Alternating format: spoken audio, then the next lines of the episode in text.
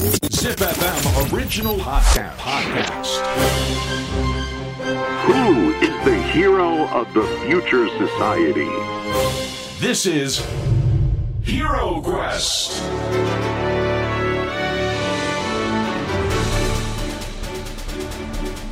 ポッドキャストナビゲーター杉原杏里です小林玲奈です ZIPFM オリジナルポッドキャストヒーロークエストこのプログラムは社会の課題を解決し豊かな未来をデザインするヒーローを探す聞く冒険プログラムです。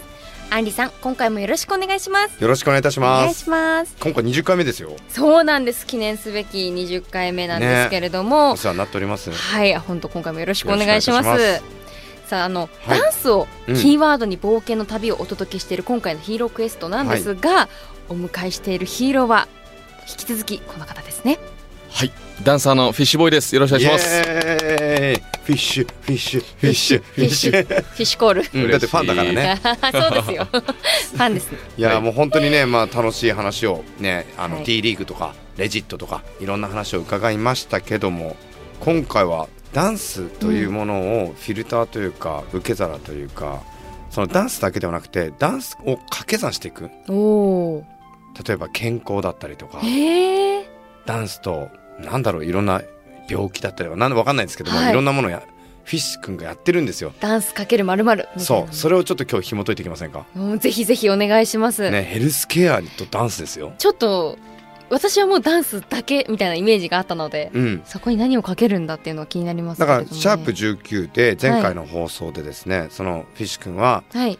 空港に着いた時に誰も記者さんがいなかったと。うん、だから全国民をダンサーにしていこうと。うんそうすれば自分ごと化してみんなが興味を持ってくれるっていう話はエンターテインメントの枠組みとしてありましたよね。はいでも今回もう一つ違うのはなんか全国民ダンサー化計画とはっていうところがあるんですけども、うんなんか他の裏テーマもありそうなんですがそうですね。全国民ダンサー化計画を立てさせていただいたときに、人がダンスを始めるうんシーンってどういうとこなんだろうって考えたときに、はい3つに分かれるんですね。3つはい。まず未就学児は、親の意向だったりとかうん、環境で何かを始めると。確かに、はい。うん。と隣の何々君がサッカーやったから、僕もサッカーやりたいとか、うん。親がちょっと歌を歌わせたくてあの歌の教室に行くとか、うん。やっぱそういうところがあ大いにあると。もう一つが10代から20代前半っていうのは夢なんですよね、夢。はい、あの人みたいになりたい、うん。あんなダンサーになりたい。夢を持って何かを始めるでもう一つが30代以上、あまあ、20代後半くらいから上は、えーメリットで始めるんですね、うん。はい、痩せれるからとか、はい、はいはい。あのあそこのコミュニティに入りたいからとか、うん。まあ、そういうところでメリットきっかけで何かを始めるはいっていうところがあるんです。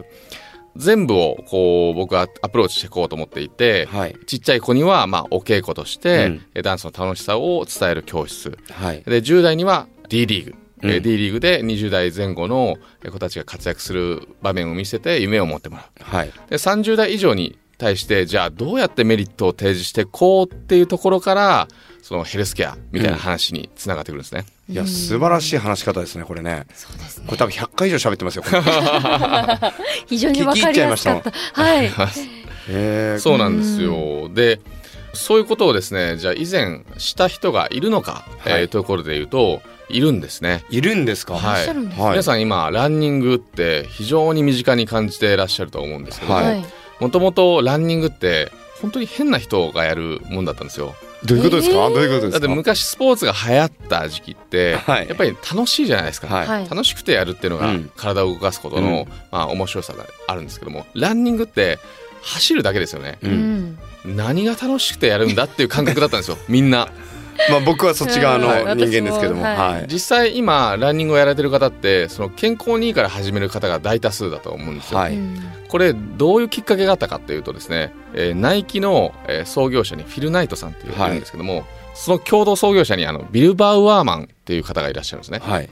その方がしたのは靴っていうものを自分で開発しながらですね、はい。それだけじゃなくてちゃんとランニングをすればこんなメリットが体にあるよと、うん。まあ、当時肥満大国だったアメリカの人たちに対して本で知らせたんですね。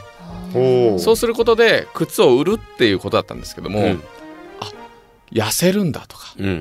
んランニングって体にいいんだっていうことがそこで初めてみんなの共通認識になった。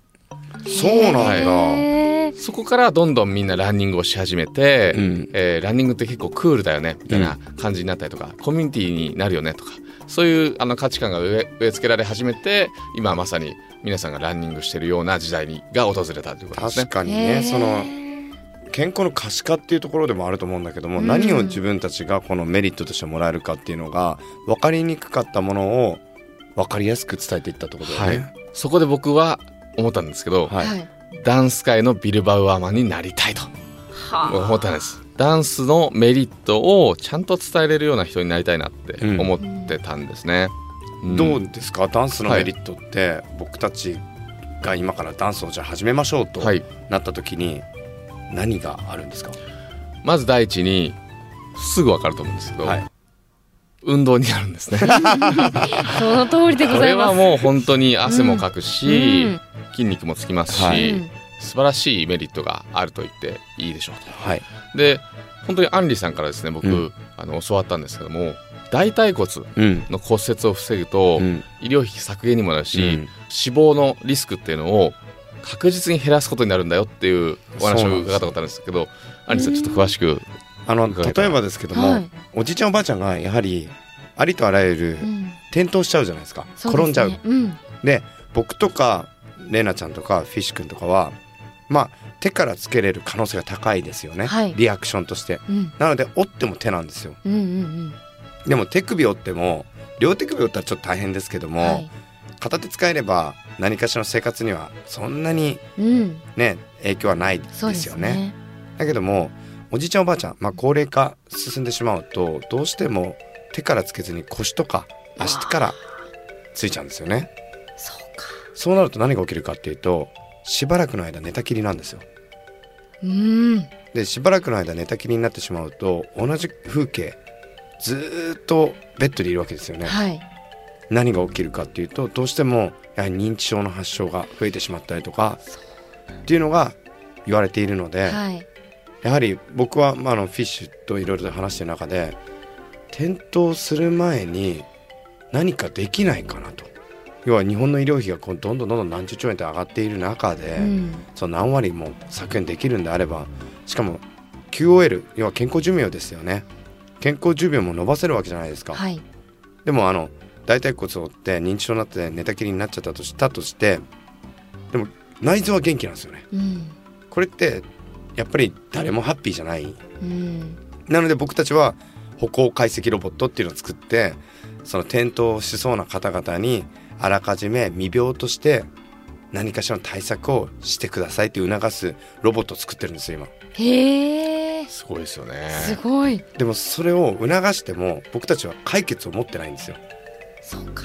それをフィッシュ君たちのダンスとかがその転倒防止とかを何か課題を解決できるメソッドを取り入れられないかっていうのがねはい。よく話してるやつですね。そうなんです。だから本当にロコモティブシンドロームって言いまして、はい。本当にあの移動ができないっていうもの一人に対して、じゃあどういうふうに対策がでできるかなっていうところで、えーダンスって一役変えるんじゃないかなと思ってます、うん。あのダンス始めたてわかると思うんですけども、はい。アップとダウンっていうことをするんですね。音楽に合わせて屈伸をするんですけども、うんそれで大体その太ももっていう筋肉が結構発達するんですようんこれが発達することによって転倒が割と防げるようになってくるんじゃないかなっていう考え方だったりとか、うんうん。はい、だから筋肉はねあの楽しみながらつけれるっていうのはすごいいいですよね。確かにこう筋トレしなきゃって思うとちょっと構えちゃいますけどうん。ダンスで楽しくやろうと思うと、うん。あやってみようかなワンエイトぐらいならぐらいから始めて。えなんか二人ともなんかアップとかダウンとかワンエイトとかはい。ちょっと僕置き去りにしてる いやでもすごいわかりますよね、うん。エンターテインメントという入り口って絶対大事だと思うんですよ、うん、うんじゃあこの壮大なねはい、ミッションって今どのくらいまで進んでるんですか、うん。そうですね、まあ、本当にこれからなんですけども僕自身その大人たちを集めてですね、はい。えー大人がダンスをしてその、まあ、コミュニケーションツールでもあるので、えー若い子たちだったりとか、まあ、30代以上だったりとか高齢者の方だったりとかを一緒に出し物で、えー出したりとか一緒に踊ったりしてコミュニケーションを取りながら楽しいよっていう形でうん。どんどんどんどん会員を増やしていったりとか、はい、あじゃあ今そのコミュニティにはなんかその何かしらの入るスキームというかシステムがあるんですか？ああります。僕のオンラインサロンはい。っていうのがありまして、えーそのオンラインサロンのコンセプトとしては、えー大人たちが肩身の狭い思いをせずにコミュニティだったりとかダンスをできるようなオンラインサロンを作ってますね。レナちゃん来たじゃん来ました。ねダンス。はい。オンラインサロン、やっちゃいます？うん、もう動画いきなり貼り付けてこい。レベルが高すぎます。えでもみんなやっぱはい。動画とか貼り付けたりするんでしょ、そうです。あのー毎週水曜日にその宿題チェックって言ってですね、はい。あのー僕がダンスのお題を出してですね、みんながその踊ってるダンスを家で撮ったりとかしてあげてくれるんですよ。はい。それを見てコメントをしたりとかすると、えーぱりみんなこう楽しく踊ってくれたりとか、あのそこで交流が生まれたりするんで、えーだからね今ね本当に40代の人たちとかね機器としてあの TikTok を上げてくれてたりしますよ。うん、そうなんですか、僕実際になんか見せてもらったんですよ、はい。結構面白いですよ楽しそう。しかもなんかその宿題とか言われると、うん。あ頑張ろうって思っちゃいますね。結構な、はい。そのご年配のおじいちゃんとかもえー、いらっしゃいますよね、いますいます。そうなんですか。しかもちょっとねなんかオリジナリティオリジナリティみたいなの入れてるんですよ。でもちょっと自己流にね。自己流が。あーでもそれもねダンスの醍醐味ですね。醍醐味ですよね。はい。ダンスって、うん。とってもいいのが難易度を自分で決めれたりとか、うん。役割っていうのが無数にあるね、はい。やっぱサッカーとか、うん。えーやっぱ競技になってしまうと、うん役に立てない自分っていうものに対してネガティブな感情を抱きかねないんですけども、えーそうではなくてあここまで踊れるんだったらこれができるねっていうその難易度にできるものに対して与えられる課題っていうのがこう自由なんですよ。調節できる、これがすごいダンスのいいところだなと思ってます。いやすどうですか？す僕はすごい共感します。いや私もそうです。ねなんかそのうん。置き去りにしないっていうの結構大事だと思っていて、はい。やっぱり自分たちも年取っていくわけじゃないですか、うん。僕もねなんかし知らない間に40になりましたけども。あと20年したら60歳なわけですよ、はい。でそうなった時にあの時はできていたけどももう今できないよねっていう諦めの境地に入ってしまうと、はい。ちょっと選択肢減ってくるわけじゃないですか。そうですね。でもフィッシュとかがか掲げているそのダンスコミュニティみたいなのが、どんどんどんどんこのエクスパンドしていって広がっていくとですね、あれ俺70代になった時にダンスやってなかったら置いてかれるかもしれないと思って40から始めようかなってなりますもんね。うん。いや始めた方がいいですよ。だって70でさ、うん。めっちゃ置き去りにされるわけですよ。やだよなんか。でもそれこそ私が10代の頃入っていたダンススクールとかも、上は60オーバーの方もいらっしゃいましたしそうなんだ。それこそ40代の方もめちゃめちゃ多くてでもなんかこうスポーツとかって、まあ、そのチームによってはその出れる人うん出れない人ってありますけど、私のダンスチームは本当どんなレベルの子でもみんな発表会出て、うん。一緒にこう一つのものを作って楽しくやりましょうみたいなチームだったん。ですそのやっぱ強いチームだと確かに出れない子もいるかもしれないんですけど、でもだからダンスって本当それこそ壁がないというかそうですよみんな自ね分に合ったレベルで踊って楽しくできる。これダンスうん。ちょっともう少しあの今の教育のところの観点からお話ちょっと伺えればなと思うんですけども今小学校とかで普通にや、ありますよね。もう必須科目ですよね、今。すごくないですかこれ？すごいと思います。どういうレッスンやってるんですか？ね。これはですね今こう教師が今だいぶ充実してきてる状態なんですけども、はい。当時はですね体育教師がいきなりダンスを教これは難しい。えることになって困ってる先生たくさんいらっしゃいましたね。そうですよですようねん。急にダンス教えろって言われても、はい、もうなんかロボットダンスとかね なんボかボックス踏むだけみたい。なうん。そうなんですよ。ランニングマンばっかりずっとやってるクラスがあるとかって。ですよね、はい、本当にあのフランス韓国、はい。あの国からダンスに対してお金が出てる国なんですけども、韓国はエンターテインメントとしてお金が出てる、うんフランスは芸術としてお金が出てるんですが日本は一番こう遅効性というかですね、あの効果が遅れてやってくる教育にお金を出したっていう僕は当初はあのもっと違う形で出せよと思ったんですけども、はい。もう10年くらい経った今はですね、うん。あいい選択だったのかもしれないと。要は育ってきた子たちが今うんどんどんどんどんダンスというものが当たり前になってるわけですもんね。そうですね。だからあれですよね。僕らからすると音楽とか美術の時間と同じですよね。そうか。この教育の中に入ってその、うんまあこの10年経って、はい。特にこんなところが面白いっていうか具体的にどんなのありました？あ教育に入って、まあ、一番は、まあ、本当に予想通りなんですけども今の20代10代のはい。ダンスに対してのハードルが全くもって下がりましたね。あれだから TikTok とかで踊ってる若い子ってあんなうまいの、いやちょっとうますぎない？あると思います。その TikTok とその教育がもう合わさってますよね。その TikTok があるからこそ、なんかそこの SNS ってフォロワーを増やしたいっていう若者の欲求があると思うんですけども、承認欲求がね。手っ取り早く増やすにはダンスってものすごいいいツールなんですよ。うん。そのインセンティブみたいなのがうん。ちゃんと設計されててダンスをみんなモチベーション高くやり始めてるんですよね。いや本当に今街中それこそ渋谷とかでも小学生とか中学生くらいの何個か、こう携帯をこうなんかペットボトルとかにこうあやってるやってる、立てて踊ってるんですよ、うん、でもすごく上手で。上手だよね。最近特にあれでしょ？世界の終わりでしょ？あそう。ハビット。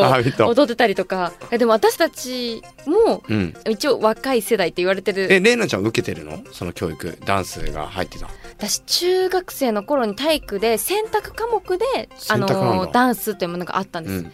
だけどこの必修科目ではなかったんですよね、ねはい、なんですけどやっぱりダンスなんだろうみんなの前で踊るのはちょっと恥ずかしいみたいな時代だったんですけども、今はもうみんななんなら街中であの踊れちゃうくらい、ね、なんならハチ公がちょっと恥ずかしがってるぐらいだもんねちょっとああみたいないやだから変わってきてるなと思いましたねダンスはもうあれだねなんかそのうん当たり前の境地に入ったからダンスやってたよとかっていうのもあんまりなんかもう珍しくなくなってきたねじゃないと思います、うんあとやっぱ k p o p アイドルに憧れてる子がうん。今若い子多いので、ダンスをあんな風に踊りたいとか、うん。あんなアイドルになりたいって子が本当多いみたいで。すごいね。すごいですよ。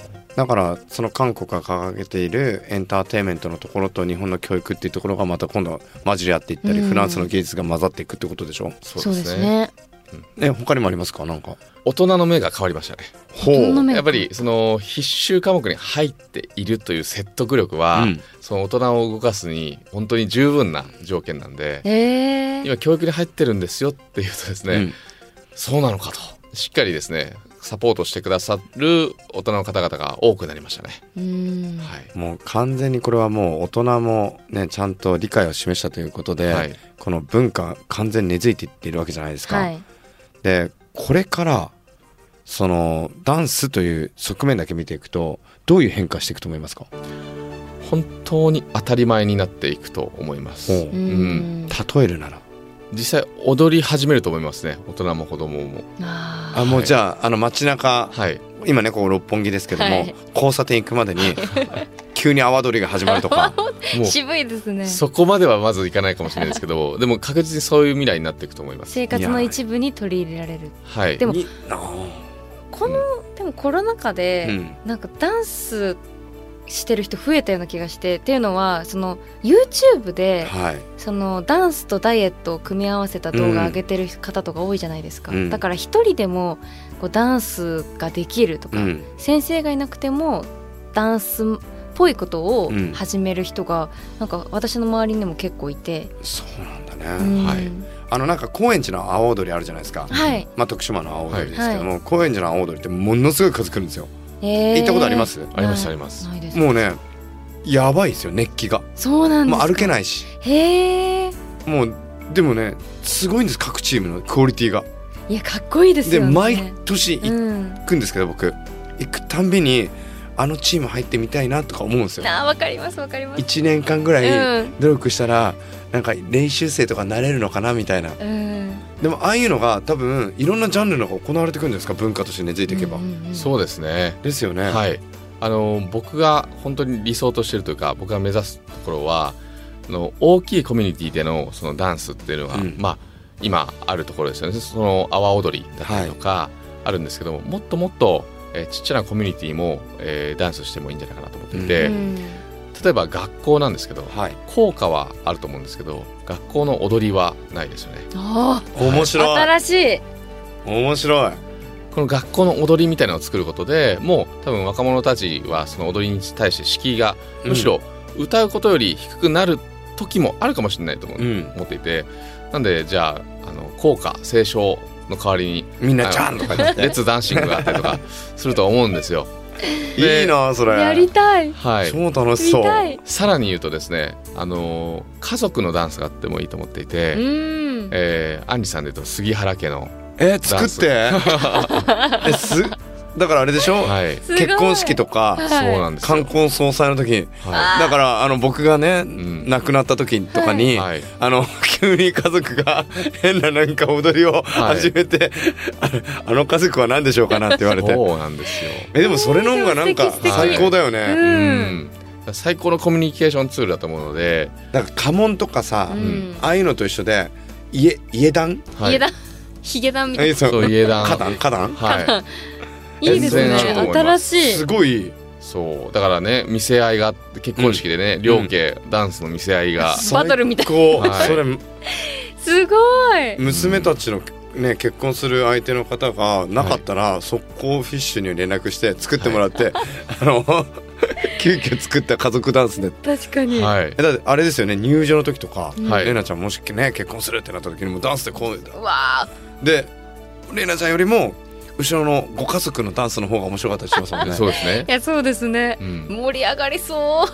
えそれいいですそねれは新しいコミュニケーションツールですね。絶対やりたいと思ってます。今その音楽をあの AI で作る技術も、はい。えー徐々に発達してってますんで例えばこんなことがあったんだよねとか、あのこういう時こうこういうふうに私たち出会ったよねとか、うん。夫婦のストーリーだったりとかそれをもしかしたらあの10年後とかはこの打ち込むだけで曲ができる時代が来るかもしれない、なんかはい、例えばその先ほどの学校とかファミリーとかその何ですか特徴的なダンスその彼らだけのためのダンスを作るってなった時に僕結構一個問題があると思うのはどのダンサーにどうやってお願いすればいいかわからないうーん。と思うんですよね。そうですよね。だからそのプラットフォームみたいなのをうん。フィッシュボーイというはい。世界チャンプがやってくれるってなるとはい。結構ハードル低くなるんですよ。はい、そうですね。それをもう自分たちの家族の踊りを作ろうとか自分たちの学校の学校ダンスを作ろうっていう変わり者をいかに増やしていくか、え、はい。あ変わり者なんだ。今の時代はですね。あれフィッシュボーイにお願いしようと思ってた。い。い意味でのね変わり者です。ファミダン。はい。ウェルカムです。いやーそのいそのビジョンっていうか夢最高ですね。最高ですね。楽しそうな。僕ちょっとあの40になった時に、はい。あの家族仲いいんですよ、うん。まあ、妹たちも含めて母親とか。オリジナルの曲とオリジナルのダンスを披露してくれたんですよ。全員で、えー。すごい。だから7人8人ぐらい集まって、なんかすごい嬉しかったのと同時に僕だけそれ踊れないんですよ。練習に参加してないから。だからそうみんなで誰かの誕生日の時とかは、はい。みんながそれをまたやるんですけど見よう見まねなんですよ僕。でもすごい先駆者ですねなんか。いやだから今のすごいと思ってでそれすっごい嬉しかったし、はい。うん。記念っていうにダンスがあるっていうのは僕はすっごい賛成ねえ私も作ってみたいです、ね全然ヘルステックの話しなかったですね いに。やでもそれ以上に盛り上がっちゃいました。はい。えもう最後にその、今ねうん。ちょっといろいろ伺いましたけどもフィッシュボーイとしての夢。うん。全国民ダンサーとかいろいろありますが、はい。もう最高の夢は何ですか？まず日本人全員ダンスしてもらうことっていうのがもう最終的な目標なんですけども、その中間地点として今心が躍っているのはあのお祭りですね。フフェスですか？フェスです。お祭りって本当やっぱいいですよね。そのさっきちっちゃなコミュニティって言いましたけども本当にお祭りを直すとこたくさんあるんですよ、うん。お祭りって実は問題も大きくものすごいね。多く抱えているのでそれをまず解決するっていうのともっと面白い、えーもっと若い子たちだったりとか全世代が自ら参加したくなるようなうん。よくしたくなるような仕組みっていうのを考えたりとか、いやい。いですね、はいお祭りのアップデートか。はい、あとはぶっ飛んだ企画だったりとかですね。いやどんどんこう提案してってあのそういうのを求めてる街とかにですねどんどんこう植え付けていくような、えやりましょうよ。ですね。うん。はい、僕もなんかその最新のモビリティとかロボットとか持って行ってその入場する時にもう僕ら事前に測っちゃってはい、それで帰り時に「すいませんちょっとこちらに」あお祭りに参加すると健康診断ができる。そうなんですよ。だから健康診断に行くってなるとつまんないじゃないですか、はい。でもお祭りなんですよ。すごい掛け算生まれましたね。そういうことですよねでもね。それいいですね。なんかフューチャーお祭りフェスみたいな、はい。すごい。しかもそのなんでしょう自分のルーツとか、はい。アイデンティティってお祭り行ったらすごく感じません？感じますね。東京温度とか聞くとはい。すごいうわーってなりますもんね、うんうんうんだからああいうのはダンスって僕らの古来から伝わってきているうん。伝統文化なんじゃないかなと思うんですよね。うん。確かにもともとこう根付いてるもの。根付いてる。だからそれをフィッシュ君がうん。アップデートしてるんですね。していきたいですね。さすがだわ。どうですか子さんのファンとしては？いやーもうさすがです。うちのフィッシュが。うちはいやいやいや。いやもうさすがですねいや本当ありがとうございます今ありがとうご回ねざいます。こちらこそです。最高です。お話を、、はいやーなんかもう私もちょっとまたダンス始めたいなと思いました。大丈夫ですか？始めること増えてますよ 農業だったりとか。農業とかもいろいろ始めることあるんですけど、はい、ダンスはもともとやっていたので入り口がね。入り口がもう開かれてるのですごい。もう早速今日家ではい、踊ってみたいと思います、おあのツイッターかね、えー インスタの方で皆さんチェックしていただけると、えー小林玲奈が踊っている画像動画が上がっているというのでよろしいでしょうか？すいませんまるまるここだけカットしてください。無理なんです。すいません。頑張ります。はい。はい。さあ、ヒーロークエスト、今回はダンサー、フィッシュボーイさんをお迎えして、ダンスを武器にこれからの未来を冒険しました。フィッシュボーイさん、ありがとうございました。ありがとうございますありがとうございましたヒーロークエスト、次回の冒険もお楽しみに。イエーイ